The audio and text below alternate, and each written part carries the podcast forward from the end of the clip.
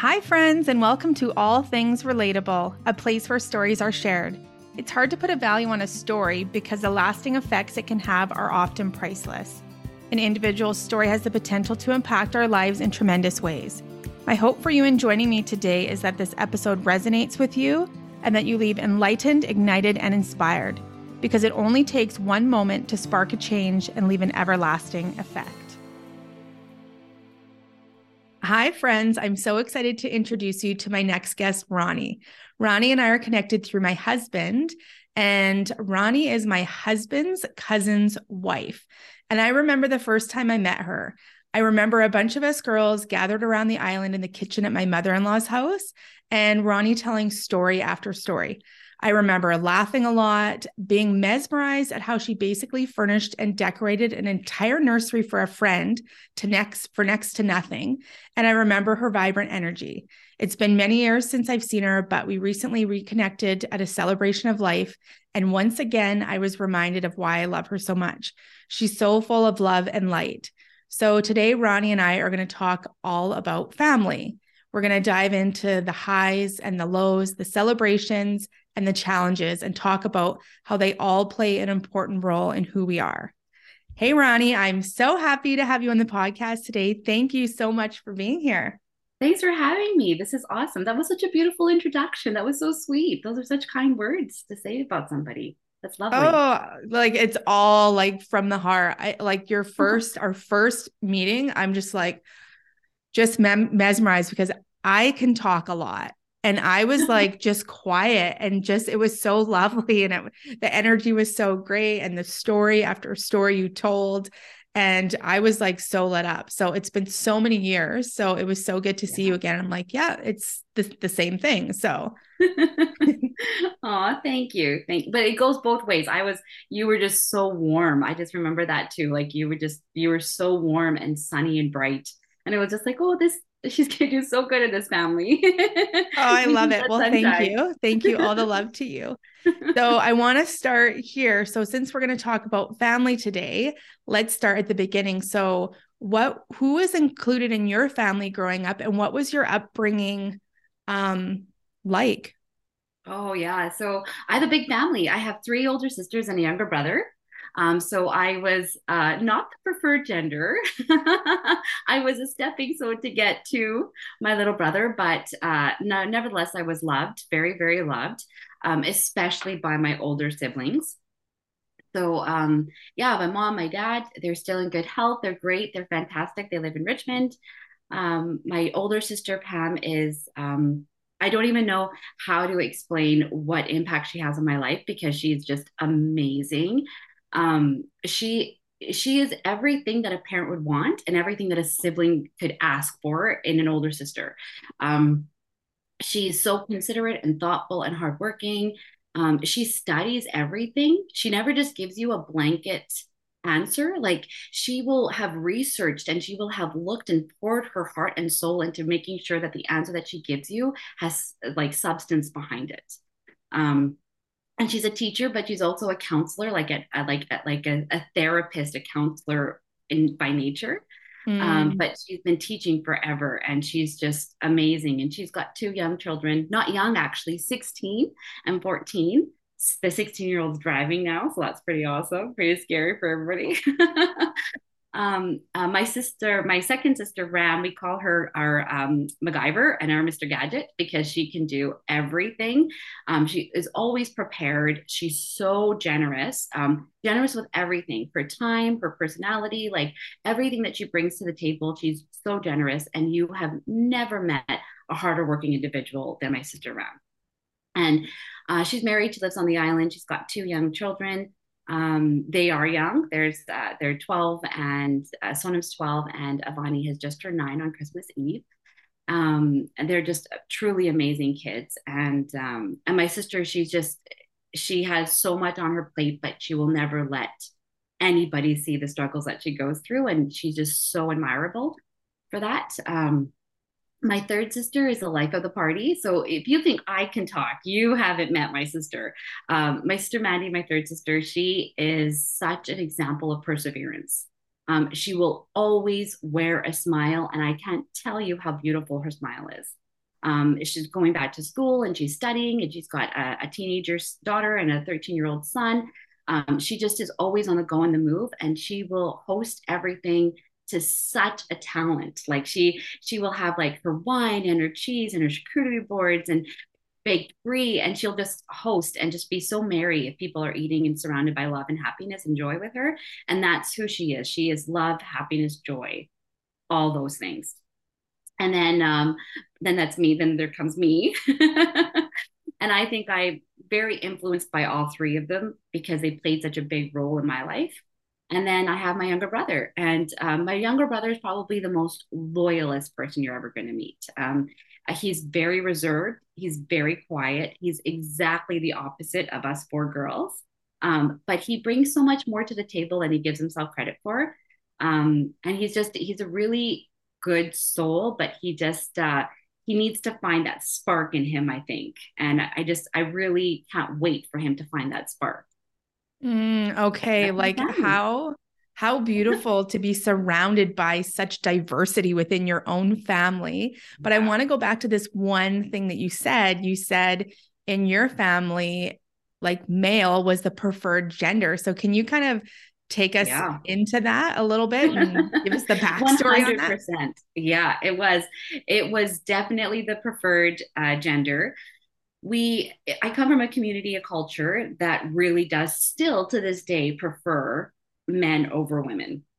My dad will tell you completely different now because he sees the value that women bring to the table. Um, and it's taken a long time. My dad's 75 years and i think maybe in the last 10 years he's kind of really sort of said okay you know what? My girls are very valuable and important to us. But um, culturally speaking yeah we just uh, we knew that when we got married our roles and our responsibilities and our obligations and loyalty would go towards our husband side of the family. And so my parents also, in their point of view, were just like, well, our daughters are really just on loan from for us. They're on loan for us for this period of time until they get married, in which time they belong to their husband's family, and my brother will always belong to his family, which is my mom and my dad.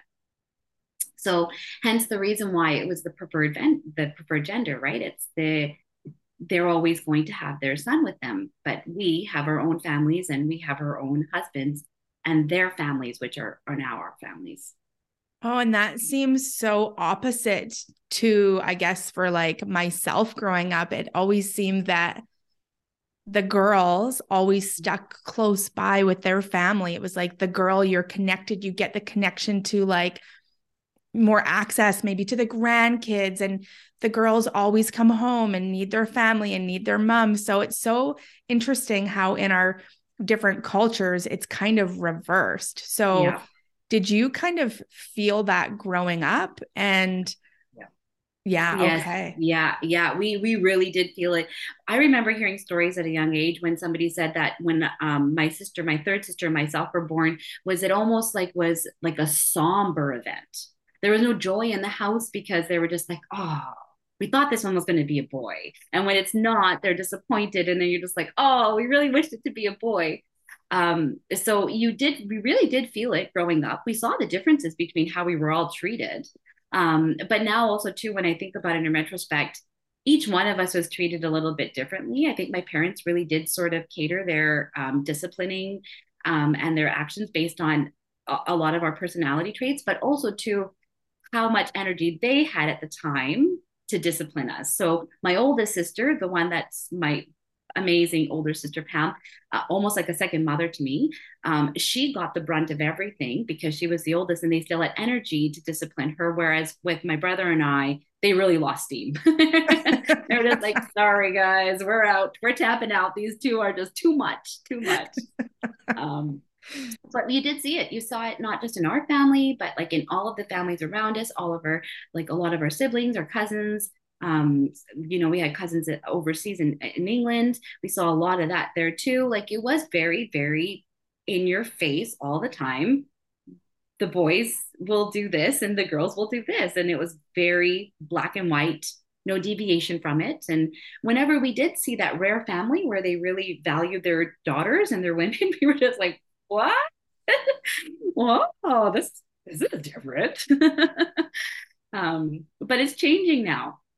it's yes. changing all changing and uh, i'm really excited about the growth in the community and i'm really excited about my individual family and how we value women now and how it's changed so much in the last like 10 to 15 years i would say is where i've seen the most amount of growth from my parents um, from my my cousins my siblings um, nobody says anything about the gendered baby anymore it's always let's just have a healthy baby and it's always just excitement over just a, a healthy baby that is all anybody ever wants. Mm, yes, absolutely. That just gives me goosebumps hearing you say that. How there is there's starting to be that that shift. So when you were growing up, and that was kind of like the role you knew you were going to take. Like, okay, I'm just borrowed, and then I'll belong to my husband's family. Do, were you still a dreamer as a mm. little girl, or did you think your dreams were too far of reach or like how did that affect you like growing up and thinking about your future? Yeah. Um you know what? It's it's really funny that you say that. I, I don't really my only real dream was to be a mom and it fit in either way, right? So whether I had done what my parents had wanted me to do and go be, you know, somebody's wife, whatever, it still fit within that mold. Like my dream of being a mom was still going to be achieved that way. Um, so I didn't really see it to be as a, a rebellious thing, right? But I definitely did have a very rebellious nature to me growing up in my adolescence and my teenage years. Um, I did everything and anything to get under my parents' skin, just just to do it, just because I wanted to do it. And I look back at that time and I think, oh my gosh, like did I I didn't even like short hair, but I just did it because I knew it would get them mad. And I didn't, I didn't even like having long nails, but I did it to get them mad. And there were just little things like that that I would do just to get under their skin. Um, and so like when I think about the whole dreaming and I think about like, oh, you know, what did I ever want to be? My my biggest dream was to be a mom. And my mom would always say make sure you get married first. Don't don't do it out of order. Like there's an order to be followed here. You get married first and then you have your kids. Don't do it any other way. Um so i mean i follow that rule. Um but uh yeah definitely i didn't i didn't have big wild dreams. I didn't have like this huge life. I just i just really wanted to be a mom. Wow that's so beautiful. And where did that come from? Was it just like who you are inside? Was there something that you can think back to that? Yeah, you know, I've always I've always loved children. I've always loved children. Um, there is one moment that just really sticks in my head. Um, there was a little girl that we used to babysit that was our next door neighbor. Her little her name was Jamie girl, Jamie, but we used to call her Jamie girl. And she was the cutest blonde hair, big blue eyes little girl you've ever met your whole entire life. And we babysat her from six months until I think she was about seven years old before they moved away. And um, I remember one time there was a little hole in the fence, and she just kind of ducked through the hole to come over to the house to play because that's what she wanted to do. And her house was, she was only child, and their house was just full of kids at our house. So she was always just coming over and playing. And um, a Great Dane and his owner had walked by, and this, this, this man used to always let his Great Dane just like walk without the leash on. So Jamie is a small little thing, petite little thing, and this Great Dane comes rushing towards her and topples her over. And so she's just a mess. And we see this happening through the window of our of our house. So we run downstairs. I go to grab her and I go to hug her, and she just wants her mom. So I take her back to Mrs. Penninger's house, um, uh, Jamie's mom, and uh, Jamie's mom gave her this hug. Miss Penninger gave her this hug, and it was the safety that Jamie felt in the arms of her mother that really clicked in me and said, I wanted to be that for somebody. And that just really stuck with me. Mm, what a beautiful moment. That like makes me emotional thinking like oh, that that as a mom, like obviously you know that it's like when you have children, I don't know, it's like there is nothing more important, like nothing that you could love more than your children. And yeah. the way that they love you back. And oh, it's just like, oh, so beautiful moment. Okay. It's so out of this world, right? Like there's there's nothing, there's no way I could explain to somebody how much a small little being occupies so much of your heart and soul. Like there's no way to explain that.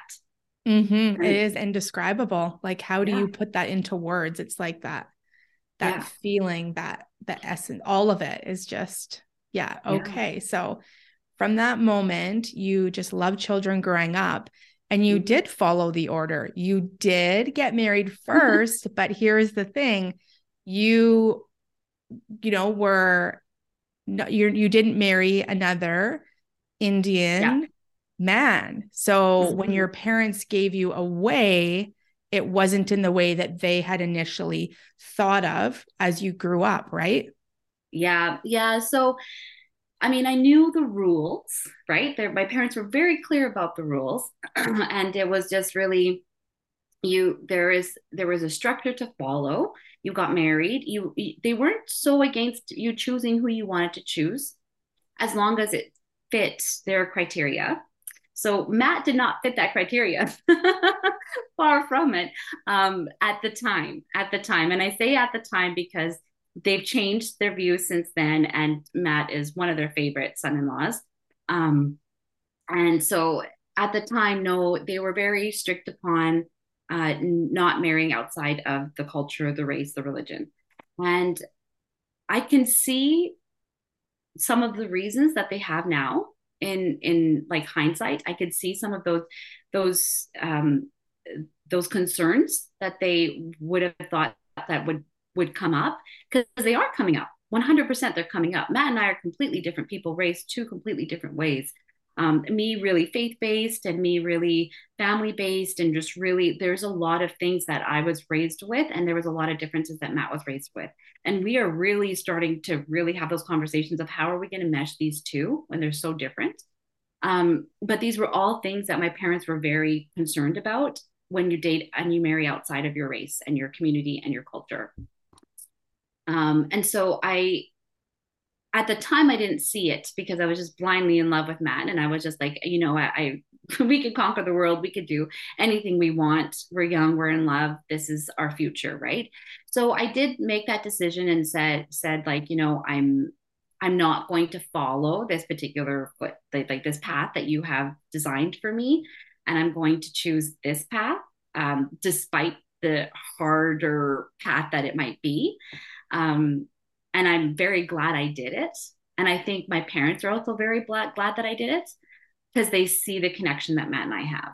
It took us a long time to get here again, but they see that nobody would have been better suited to me than Matt. And so I think that they're mm. just like, you know, regardless of the color, regardless of the, you know, the religion, the anything like that, regardless of all that, we're very well suited for each other. And I think they've come to terms with that and they see that. And now they're just like, okay, you know what? With my brother and everything like that, they're just like, marry whoever is well suited for you, regardless of everything else. So, um, but no, at the time it was a, a, a big struggle and uh, it wasn't taken upon very kindly with my family and my extended family. Um, and so, yeah, there was, it was a smaller wedding than what would have been. Um, they didn't come to the wedding, uh, either one. We did an Indian wedding and a white wedding. Um, and I know for sure with my sisters and my family, that's a big regret. Uh, but I don't like looking in the past too much. So we're celebrating our 15 years in 2023. So I said, you know what, this would be a great opportunity for us to come together and just celebrate that milestone instead of saying you weren't at the original wedding 15 years ago. We could say, here's to 15 and here's to the 15 more I'd like to come in the future. So, oh, and how incredible that, you know, as we go through life and experience things and gain more wisdom and knowledge and perspective, that we can forgive and move forward because we're all human. We're not perfect. I mean, and when you can give somebody that forgiveness so that you can move forward together, like mm-hmm. that's just so so lovely for your family to to be able to connect and move forward. So how did you and Matt meet initially? I want to hear the story. I don't know how did this uh, Indian girl fall in love with this this white boy that she was not supposed to marry. Like, what was it? And I know I see you together, and I love your connection. And I feel like now your parents looking back can see. Of course, wouldn't you want your daughter or your son to marry someone who really is really connected and loving and you can feel that. So I love that it's to that point now. But how did you guys meet in the beginning? What was your story? Yeah. So um, we used to work together at Banana Republic. So we we have differences of opinions on how this happened, but um, we used to work together at Banana Republic, and I was a visual specialist, so I did all their mannequins, their icons, and all that great stuff. And I was also on this the floor too. I was selling and you know fitting rooms, cashier, all that stuff. And Matt was originally hired for seasonal staff, and all the girls had a crush on him. Uh, so many girls that were working there had a crush on him and uh, like he just looked like this surfer guy and he had a little bit longer hair and he was tan and he was working out back then too so he was he was looking quite quite nice and um anyway so we had this meeting with the or the the managers and whatnot and we were trying to figure out who we were going to keep out of the seasonal staff and i was like two hands up for Matt. I was like, let's keep him. I think we need to. I think I need his muscles from like my mannequins. they're 50 pounds. They're pretty heavy. And they were planning on keeping him anyways because he was pretty good at doing sales. But I, I think I pushed that over a little bit because, of, and everybody knew too. They were always just like, oh, Matt and Ronnie, because they all knew that I had a crush on him, except for him. He was the oblivious guy that had no idea that this girl had this big crush on him for so many years. Um, but we developed a really great friendship. And um, then he went to Australia for a year. And when he was midway through his trip in Australia, this was in 2004, 2003, he came back in 2004. Um, he just called me from Surfers Paradise and he said, Hey, you know what? When we come back, when I come back from this trip, I really want to date you. And it was, it took me just completely by surprise. Um, there was a little bit of flirtatiousness there. And like you know we went to, to, a hockey game before he left for australia but i didn't know how he truly felt about me. And and i was very apparent and very obvious that i liked him. Um, so i said just come back from australia. We'll see what happens. And uh, he surprised me um, when he came back early a month early. And um, that was october 17 2004 and we've been together ever since then yeah Wow. Oh my gosh. So coming up 15 years. 15 that years is... married, 20 years almost together. That goes 19 years together since October 17, 2004, but 15 years will be married next year. Or 12, wow. 2023. Yeah. Oh my gosh, how incredible. So you did like um yeah, almost 20 years together. So yeah. I love how like just coming back to this how you two really connected even through all of the maybe concerns of family that mm-hmm. it's how many years later and you're yeah. you're still happy and so you got together you broke the rules you married this man that you absolutely love and then you've always wanted to be a mother ever since you were young you had that that's was one of your dreams just to be a mother. So i know your story a little bit of your uh-huh. story not the full thing but getting into motherhood wasn't as I, I, don't it's not the word easy but didn't yeah. come without many challenges and ups and downs and highs and lows. So do you yeah. want to take us walk us through your story into to motherhood yeah yeah it's not a story for the faint of heart that's for sure um so you know i'll start by saying this always trust your gut there's something about women's intuition that I feel like is so minimized. Like it's not, it's not truly given its true credit. I knew back in 2009, 2010, that there was something that was going to be complicated about us trying to have our family. I just knew it. And so I said to Matt, I'm like, you know what? I just, I just want to rule it out to make sure. So I went to the doctor and they said, Hey, I, you know what, we've been trying and I fibbed oh, I'm using air quotes. I don't know if we're gonna. so I fibbed. I did. I said that um, we've been trying for years and nothing has happened. So right away, they did some tests on both of us, and they saw right away there was a few markers, and they said, no, you guys are most likely not going to be able to conceive naturally.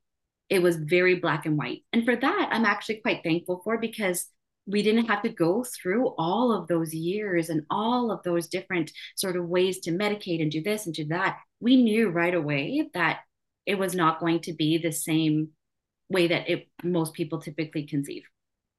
So um, we we did a few operations and surgeries, and that did not yield successful.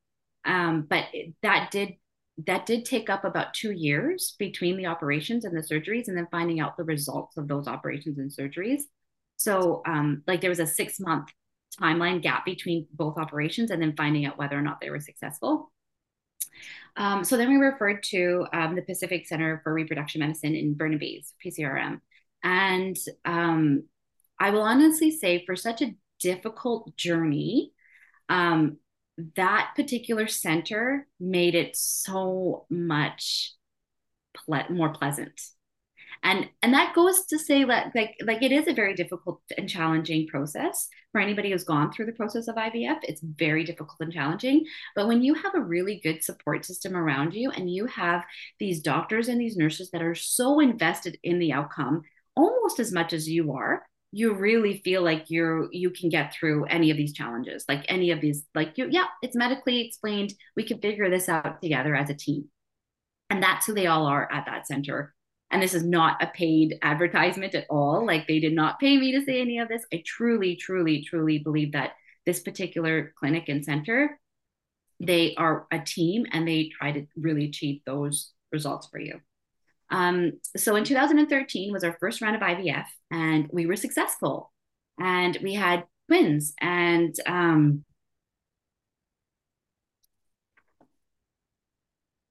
we lost them.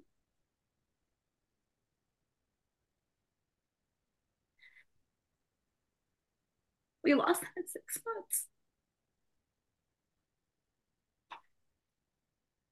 July 25th, 2013.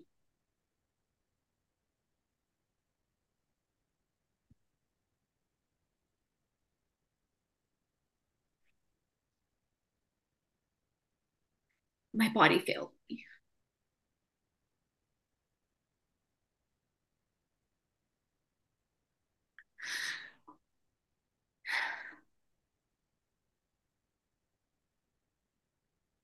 I delivered Chloe and Carter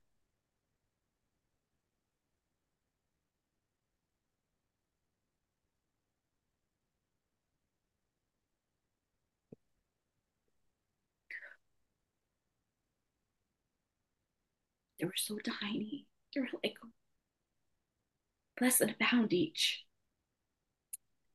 But they were perfect.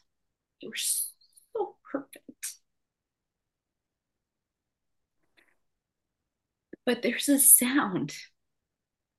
There was a sound that was missing. And that sound was that that newborn shrill baby cry when you deliver children or you deliver a baby and there's no sound, it's deafening. Absolutely deafening. And you'll remember that sound, that silence. You'll remember it so thick in your memory forever. Everything else fades, like what they look like, and you know all that stuff. That that memory sort of fades, but that sound, that that feeling of release and delivering that baby and then just the nurses going and taking it away and just that silence where there should be something else. Um that was the darkest darkest time. But through that darkness um all all of the issues that we had with my family and not really accepting our relationship and um, just those those that that that distance that we all had it brought everybody back. And everybody just kind of really clung together to get through such a tragedy. And we just just having being enveloped with all these people that were out of my life for about 10 years um and just being embraced by all of them and just being able to really sort of see um, that there was a way out of this and that there was still hope for more opportunities to go through and and, and come up with a, a healthy baby and have a family. I was i was it took me a long time to recover from that. Um, and I, I can say that i'm not fully recovered clearly as i'm having trouble recollecting everything. But um, it took me a long time to get past the sadness. Um, of such a loss of hope. Like they would be nine years old and they would be playing with my niece and things would be so different. Um, but then I also think that I wouldn't have my Connor and my Harper, right? And and they mean the world to me too. But um yeah, it's just there is always that something is missing. And I truly, truly think that they're they're watching over us and and uh, they're Connor and Harper's protectors. They're their angels. But um that was really dark. But that lit a fire in Matt and I that we had to keep going no matter what the cost to our sanity, to our marriage, to everything, we really need to sort of have this family that we were dreaming so much about. And Matt, at first, he was a little bit, um, you know, he's, yeah, I, I wouldn't mind having kids. If it happens, it happens. If it doesn't, it doesn't. He was never really on board. He was never really like, yes, I must have a child. I really want a child. It was me that was really steering that ship. I really, really, really want a child. So, um, a testament to Matt's personal character and who he is.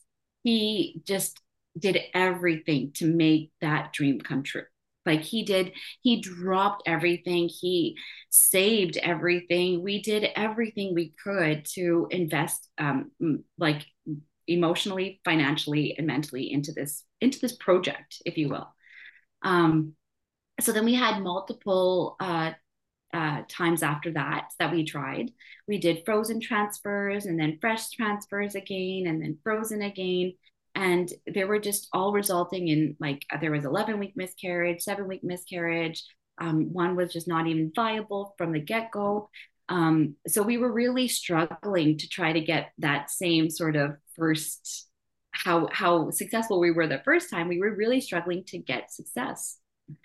So um, we just I, like at that point in 2015 i said you know what i think i think it's time to call it quits and i was really kind of just like you know what i just I've I've had enough. My body's had enough. I've gone through all of these shots and all of this stuff. Like maybe it was a, a fluke with the twins and we just we just need to look at adoption or something else. So I was going into the clinic with that conversation to be had and saying, you know what, I just we we tried our best. We just need to, you know, just say, hey, we tried our best. And uh, our doctor said, no, you know what? I let's do everything we can. Let's do one final shot. I know we can be successful.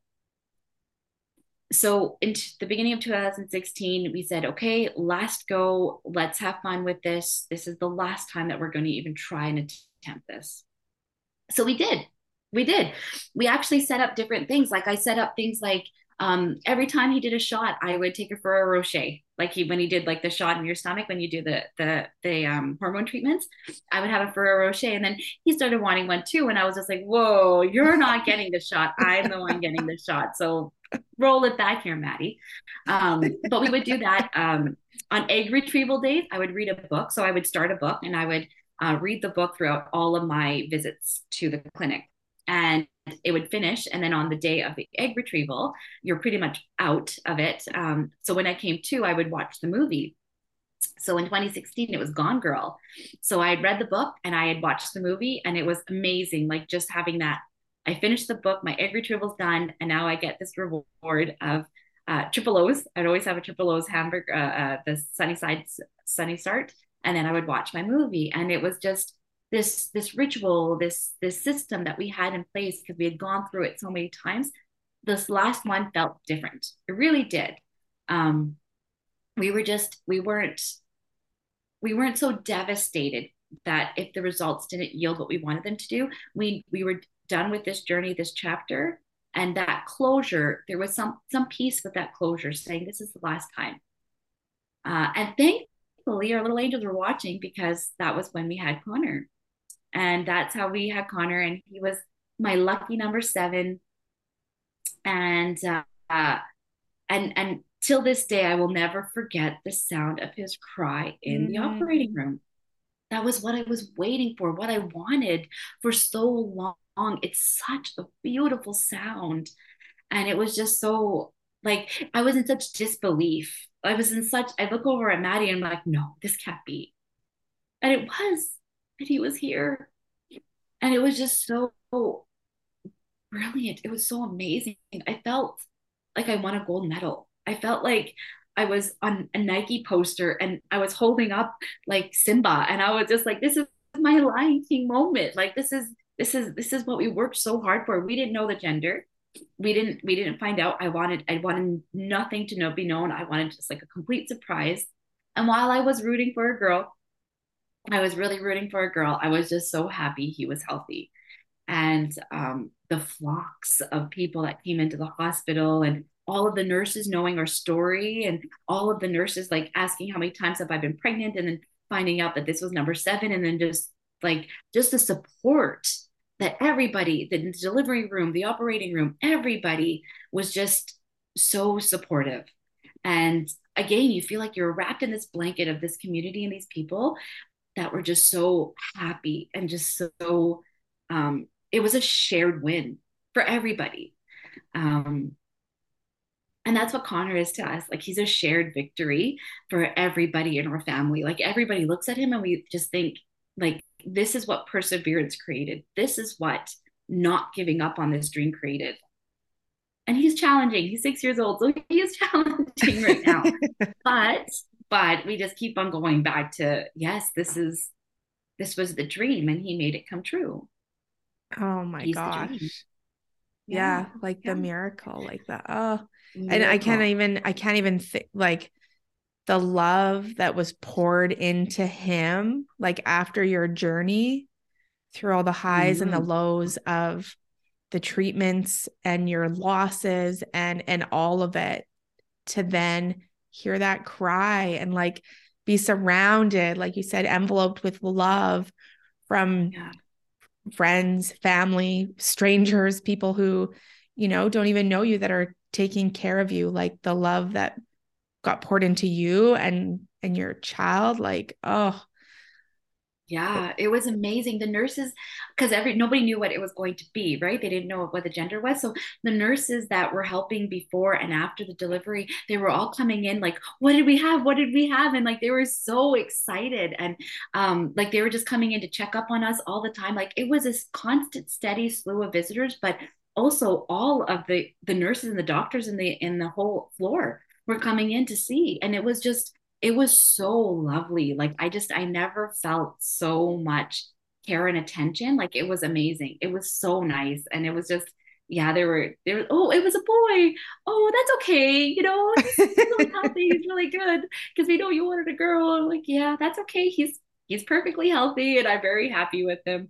Um yeah and uh like one funny story is uh my mother-in-law matt's mom um she was so excited she too like again this kind of goes back to how much people were invested in the outcome. My mother-in-law and father-in-law were so invested in this set of grandchildren. Like they were so invested um and they were so so heartbroken when everything happened and all the losses. I went through all of the losses with them. And um they the, when when we had Connor, Matt called both my parents and his parents, and my mother-in-law had bought everything pink and everything blue on the off chance of like not knowing which one it was going to be. And so when she comes into the hospital, like I just remember like just the glow on her and my father-in-law's face. Like it was just they were beaming, just beaming. And she had all this stuff, these bags of blue, blue everything, right? And I'm just like, how did you know it's going to be a boy? And Matt's dad says, nope, she, she prepared. She, she did some of everything just in case. Um, but like I said, it was a shared victory. Like my my parents, my dad brought Timbits for the entire nursing and staff of the hospital. And he just was just like, who do I give this to? Like, this is pre COVID, obviously, right? So they were just like, who do I give this to? And they were just like, oh, someone's excited. And I'm like, yeah, this has been a work in progress for how many years, right? So, um, yeah, it was it was so much fun. But uh, those are just memories that I'll always take with me. I'll I'll never forget my mother-in-law and my father-in-law just the glow that they had coming in and just the the the the trepidation that they had coming into the room. Is he sleeping is he okay? And just like that joy that everybody had. Um it was just it was so contagious. Everybody felt it. It was I felt like I was the only person in the maternity ward with such love and just every like I felt like I was the only one that had a baby that day and there was hundreds of them that had babies that day but it was so special and so unique and it's something I would never trade for the world like it was oh. such an experience and so once you had Connor mm-hmm. how do you think that your experience getting there I mean you said this is number 7 mm-hmm. like what that journey as hard as it was what lessons or, or how did you show up differently being through everything than you finally had him yeah um that's a really interesting question uh i think that first year that i had with him I, I bonded so much with him. Like I, I felt things that I never knew I could feel before. And, you know, it brought up some things both positively and negatively. Like one of the things that I really felt was I felt like I will never be loved the same way that I love my child because my parents, culturally speaking, couldn't love me the same way because they just didn't know how. Their culture, their their upbringing just never really demonstrated how to love somebody or how to sort of cater your love to make somebody feel loved. And so like with Connor, I was just constantly speaking it to him, hugs and cuddles and kisses. Um, so much so that he would like face palm me to like get away from him. but I just I wanted to make sure that there was no doubt in his mind that I loved him unconditionally. And then I would look back and I would reflect upon my childhood, and I never felt that. I never felt that I was loved unconditionally. I never felt that um like you know my parents never say I love you, and they never give you hugs and kisses and they're just not that kind of people. That's not to say they don't love me. That just means that they show it in very unique and different ways that don't really necessarily speak to me. Um, but it took me having Connor and making sure, like, even when I put him to bed at night, I always ask him the same question How did I show you that I loved you today? Did you feel loved today? And um, sometimes he'll say, Yeah, well, no, you didn't. I didn't feel you loved me because you didn't give me that chocolate. And you're just like, Okay. well, and then I'll kind of go into a spiel. Well, see, that's how much I love you is because I don't want you to get sick because you had too much sugar in today and blah blah blah. Um, but no, I, I I think it really kind of made me um, make sure that there was no doubt in my kids' minds that they were always unequivocally, unconditionally going to be loved by myself. Like they they would never ever ever question that. Um, and that was something and and that safety going back to jamie girl and feeling that safety in her mother's embrace that's exactly what i wanted my kids to feel with me is that they were safe regardless of the situation or whatever it was going to be that i will always be that safe haven for them. So mm. yeah that's definitely something that um and i also wanted to know that connor was born on purpose that there was no accident. He was born because we tried really hard to have him and that was another thing that I felt coming from my background and whatnot that I was just kind of a byproduct of like, okay, I needed to be had to have my brother. I really wanted to make sure that Connor did not feel that, that he was very intentional.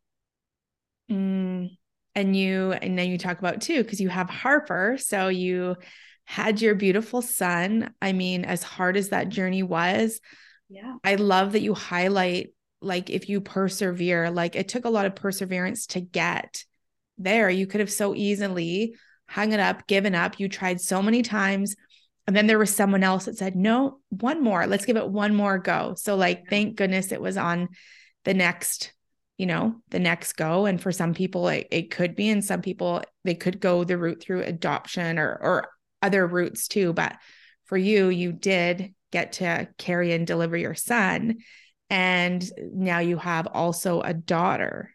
Yeah yeah. So uh, that was that was a very interesting transition. Like so uh, connor was a fresh cycle fresh everything right? And um, then we had two frozen embryos that we had tested.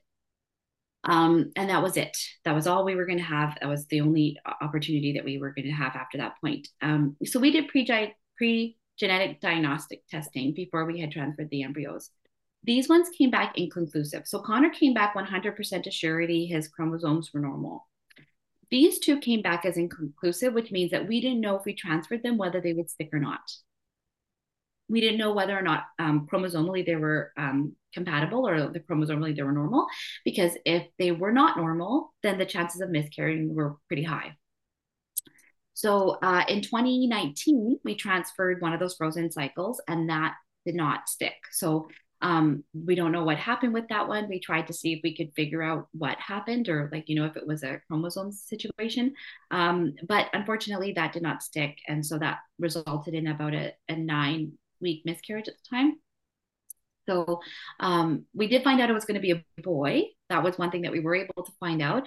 Um, and so I was just like, oh, I'm disappointed. It would be nice for Connor to have a brother, but I said, okay, fine, that's fine. So then, right before COVID hit, I said, let's try that last one. Let's just give it a whirl. Let's see. Um, so we did. Uh, we transferred Harper. And as soon as that transfer took, I was so sick. So now we have COVID. Everybody's working from home, but now I'm off for about four months because I'm getting IV treatments because I have uh, hyperemesis. So there's uh, the hyperemesis gravidarum. I'm probably not pronouncing it correctly, but uh, it's what everybody calls the Kate Middleton disease. So you're sick, you're you have extreme nausea, um, and so I was getting my IV fluids uh, at Royal Columbian Hospital, which was the epicenter of the of COVID. so that was pretty interesting. Um, so yeah, I was getting my my um, my IV treatment there and get my fluids and everything. And I was sick until 21 weeks. Um, so, and then after 21 weeks, I felt fine. I was great. Um, and everything went to term. And then, uh, yeah, we, we knew it was going to be a girl. I really didn't want the surprise because I didn't want the disappointment. I didn't want to be like, oh, disappointed about what it was going to be at the time of the delivery, I wanted nothing to ruin the actual delivery. I wanted time to sit with whether it was going to be whatever gender it was going to be. And also, I wanted to know whether I could pack away Connor's stuff or, you know, what I was going to do with it. So uh, we found out it was a girl. We told everybody. Everybody was elated, but everybody was cautiously elated because we're just like, we don't, we don't want to, don't want to jinx anything, right? Um, so when Harper was born, again, uh, it was such a different experience because we have Connor now. So we kind of were like, you know, we, we're, we know what this whole process is like. We were high fiving our doctors. We were, it was another C section. Um, we, they, we were playing music in the operating room, uh, Spice Girls which was so uh, conveniently like just so it was so perfect. It was just it was, um, and my doctor is a is a is a lady as well, so she was just super excited. She's like, "You're gonna get your girl. We're so excited." Um, and it was uh, it was so nice because it was so quiet in the in the hospital. There was no floods of people because you couldn't have these people in because COVID and the restrictions and everything. So it was just me, Matt, and Harper for two days, and it was beautiful. It was so nice. And I just remember sitting with Matt and he's kind of dozing off and stuff. And I'm just like, we're complete. Like we're complete. We're whole. Like this is this is our family. Like we she she really does complete us. Like Connor made me a mom, but Harper really just rounds out this family so perfectly. Her little personality, her sassiness, like just just everything. And it was really important for me to have a daughter because I wanted to do things right. I wanted her to know that she was loved because of her gender, not despite of it. I wanted her to know that like we loved everything about her from the beginning, that she was also very intentional and that, you know, she she doesn't have to play in these cultural gender roles and these she's there's no gender bias with her. There is none. There's none whatsoever. She's a, an individual first she is her perfect little harp herself first and you know we just i just really wanted to do it right culturally and you know just everything. I wanted to make sure that we had a really good relationship. Wow. So is that why you wanted i know you you said a few times about like your girl you wanted your girl you wanted your girl. Yeah. is that what it comes back to? You wanted to kind of like rewrite the script moving yeah. forward yeah, 100%. Yeah. I wanted her to feel like she was somebody. Like I wanted her to feel like I know there's so much emphasis that we put on girl power and you know making sure our girls feel like they are confident and secure and just safe and all of those things. Um, I really wanted to do it right. I really wanted all of those things that I never got as a girl growing up in my culture, my community, my family. I wanted to just right that wrong. Mm, and now yeah. it is. And I love how, like, coming back to your family, you didn't have contact with them for many years. And then, mm-hmm. you know, that tragedy brought everybody together. Sometimes that does, you know, through tragedy can sometimes bring out beautiful blessings and reconnect and, you know, start something different moving forward. So that now your family, I know you say your parents are old, like 75 years and older, but it's never too late to choose different, to think different, to invite a new perspective, to, like I said in the beginning, to forgive ourselves for, you know, our imperfections or our beliefs or what what was instilled in us. Yeah. And and to heal that and to move forward. So now you have these two beautiful children and your family and you have reconnected.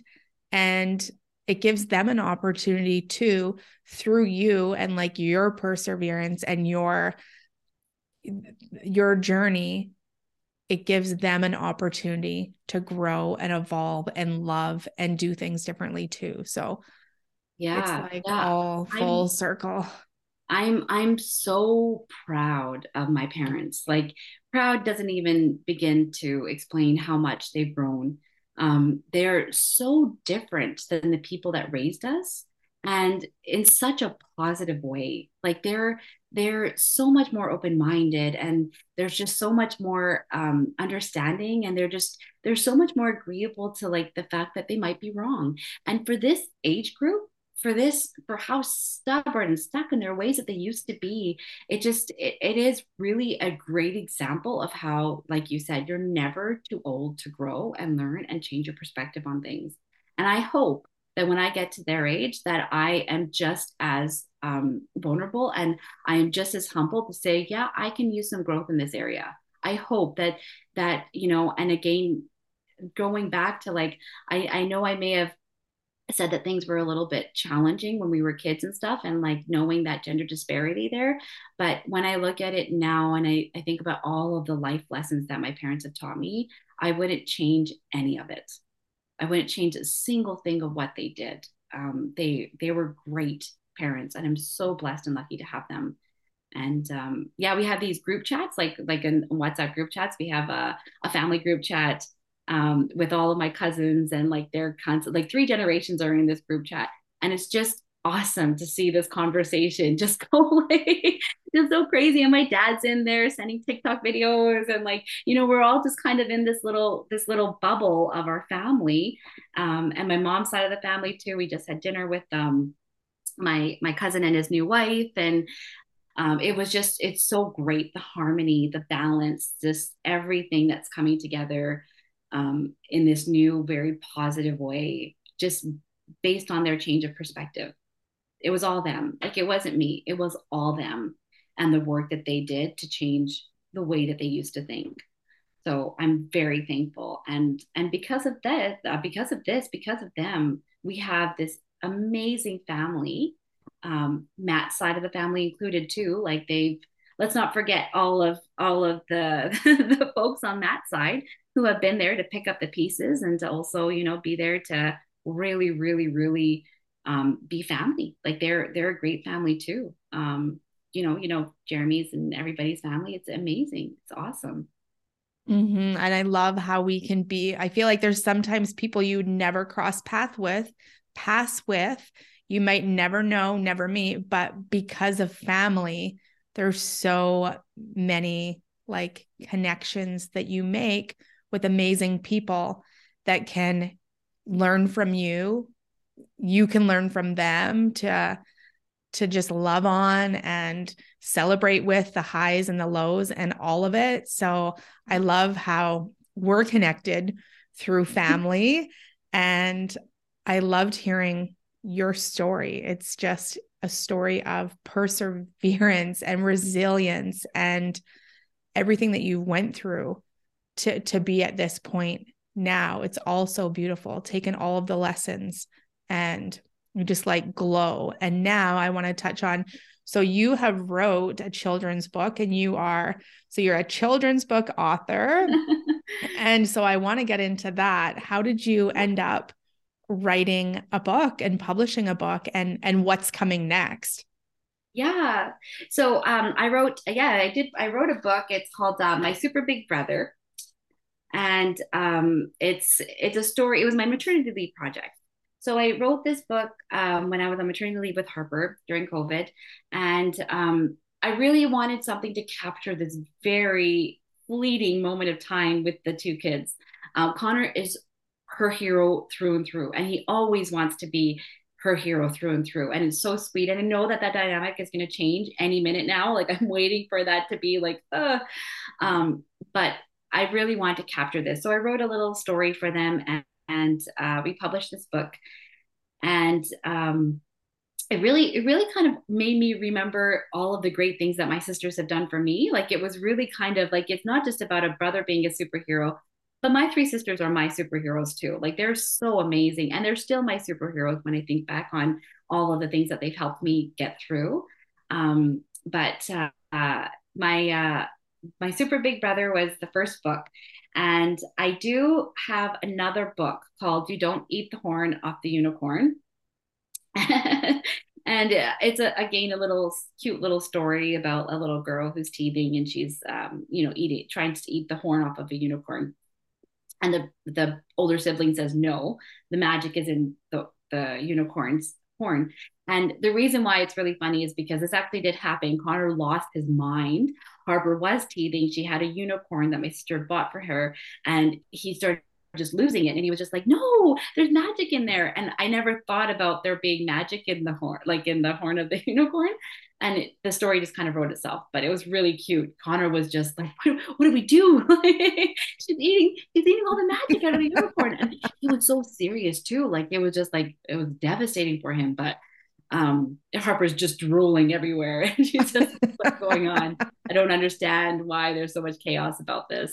Um, so yes, I, I really do enjoy writing the children's books. Uh, it's always been uh, a passion of mine to to tell stories, as you know. Um, I love telling stories to all kids of all age groups. Um, so I've written quite a few. Uh, we're just kind of debating on when we're going to release the second one. Um, and then I'm also working on a novel. Um, yeah, so I the novel's taking a little bit of time, but uh, I want to get the some of these children's books uh, done first before I get the novel really going, the meat and you know all of that stuff. But um, yeah, there's a there's a collective uh, group of women that write for this book called the Mom Babes, and um, there it's a great series. I highly recommend it. I'm really hoping to be on their fourth edition. Um, I missed the deadline for this particular one, but I really want to be on the fourth edition. So that's another one that I'm hoping to be a part of uh, that community and that that book series. Um, but otherwise, that's what's on the horizon. I'm still working. I work for Ritchie Brothers as an analyst there, and it's a great gig. They have so much flexibility, and they're just an amazing company. And I've been really able to um, have that work life balance that we've all been trying to achieve for so many years. But COVID has been a true blessing for me. I've been able to work now full time from home. Um, I'm able to just keep up with all the things that I need to keep up with, and I don't miss any of that valuable, precious time with my kids that I worked so hard to have. so I feel like I'm more present with them. Turn my phone off in the evening, unless it's to put music on to dance to. But otherwise, we're just, it's everything that we worked really hard to have. We're just really soaking in the amazingness that is. Wow. Like, I love all of that. I know I have your book my super big brother. I'm going to have to get the other one once yeah. that comes out and the novel because like I said in the intro, like I could listen to you tell story after story after story and just recently when we connected at um, the celebration of life brought us together and you sat and told the stories to the kids. It's like the kids who are so distracted on their phone have an attention span of like nothing like it's hard to capture their attention it was like they were all hanging on every single word like listening to you tell stories like what another one like just wanting like we could all listen to you tell story after story so maybe you should start a podcast because we could like listen to all these stories over and over again. Even for kids, you could start like a podcast for kids that they like listen to these stories that you tell because you just like capture your audience. So I am so excited for what is yet to come. And I love that now that you you it was such a, a journey to be blessed with your children that you're really, you know, I, I feel grateful in this way too, in the same way that it was such a journey for like my son that I really, really am intentional about enjoying it and loving it. And so I love how, you know, that's such an important piece of family. And you're creating this like tight knit family that will always know that they're so, so, so important and they take up the hugest piece of your heart, no matter how difficult it is. Motherhood is a thing, but they, will always feel your love. So I, I love everything that you're doing. And thank you for sharing so openly and vulnerably your story. It's, I think it's going to land and hit so many people in so many different ways and have them really reflecting on life and maybe making some shifts in their own. I hope so. I really do. I hope that we also um, remove the stigma around uh, like assisted fertility. Um, there's such like everybody. I, I understand the need for privacy. I totally do. I 100% get it. Um, but I think we need to remove the shame away from it altogether. There is no shame in assisted fertility. There's no shame in saying that like things came to a struggle to you. But I feel like there is so much attached to that. And I just, I really hope that people just start thinking differently in that regard, that there is no shame in saying that you needed help to create your family. Because again, when that miracle finally does happen, it'll be your child will be so blessed that you put in so much work and effort to have them here.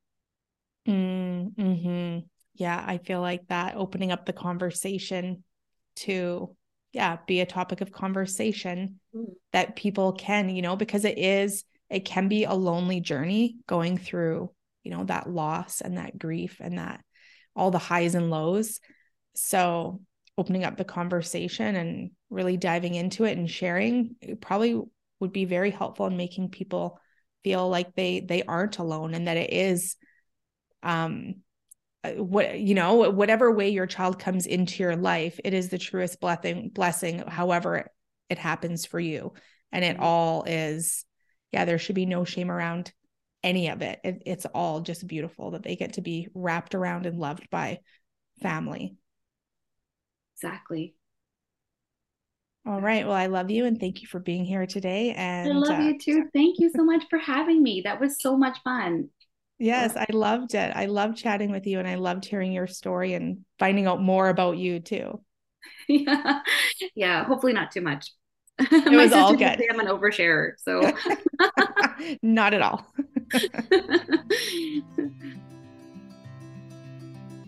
Thank you for joining me on today's episode of All Things Relatable. If you know someone that would relate to this episode and get value from it, please pass it along. Also, if this episode resonated with you, I would love for you to rate, review, and subscribe.